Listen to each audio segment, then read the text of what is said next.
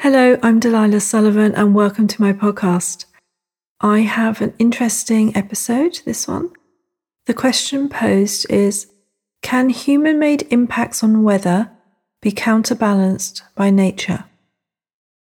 And the response, which I've channeled and am sharing now, is as follows The diversity of impact upon nature is the cause of climate engineering.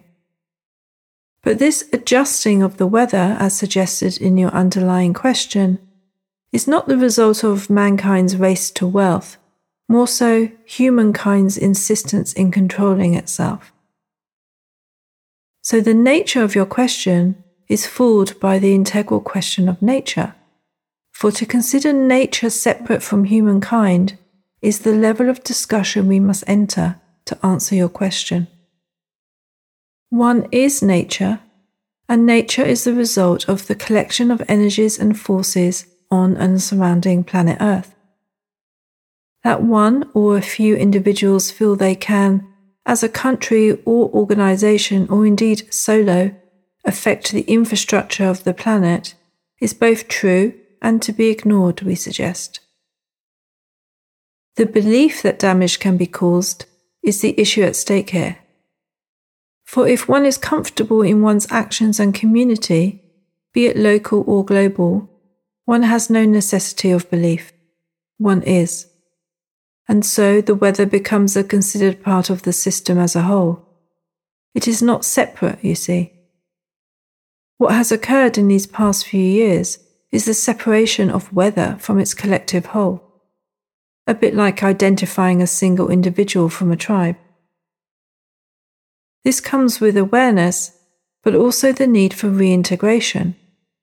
As much as one might think one can influence, ultimately one reintegrates. The same too for the climate of a planet. The weather is seen as distinct from nature, and yet nature includes its patterns of expressions. Humankind too is of this disposition. What is of influence, though, is the femininely influenced energies. We referred at the outset to mankind and humankind. There also exists within the balance womankind, female kindness which the world wishes and would benefit from. This, ultimately, is the outcome one is witnessing in relation to weather, climate, war, and much more. An individual which self selects is the danger at play were we to voice one.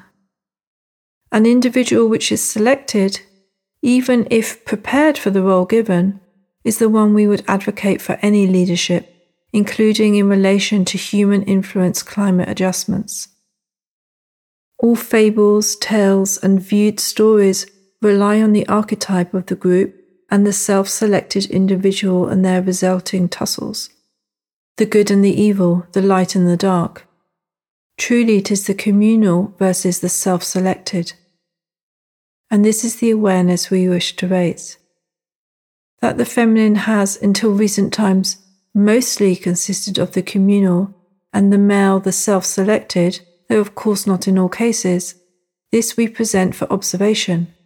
Interesting, don't you think? And of course, we refer to male and female energies of any gender. So, to answer your question, itself a fascinating one, we offer that an individual can change and harmonize the world when they have the intention of the world with them. An individual can also harm the world when they have the intention of a world with them. But irrespective of this, the world and its individual will return to the collective energies and natural harmony. It is a law of nature greater than the might of one that you have worlds in conflict with each other, this, of course, will become demonstrated in the emotions of the larger world of planet Earth. Therefore, the answer to your question is yes, human made impacts, climate engineering, as you refer to it, will become counterbalanced by nature, because nature is what the planet is. Once one becomes accustomed to a planet or energetic world in harmony with itself, one discovers a peace. It is the fear within a question which creates the disharmony. Yet we recognize the suffering the planet's climate influence brings disasters to living and life and loss of stability. We recognize this imbalance and hardship. Remove the individual voice and you gain the stability you wish, and yet it is the individual voice which creates the collective stability too. We understand the dilemma this brings. So we advocate a simple response, the response of love. Any action to quell weather or unite a population from love harmonizes all of nature, what is in its way and what lies beyond nature's perception. Love, the balance of male and female, mankind and womankind, and all the genders this involves, is the answer to nature's way. We trust this has given the necessary insight to this ongoing conversation. With love and respect, the channel of Delilah.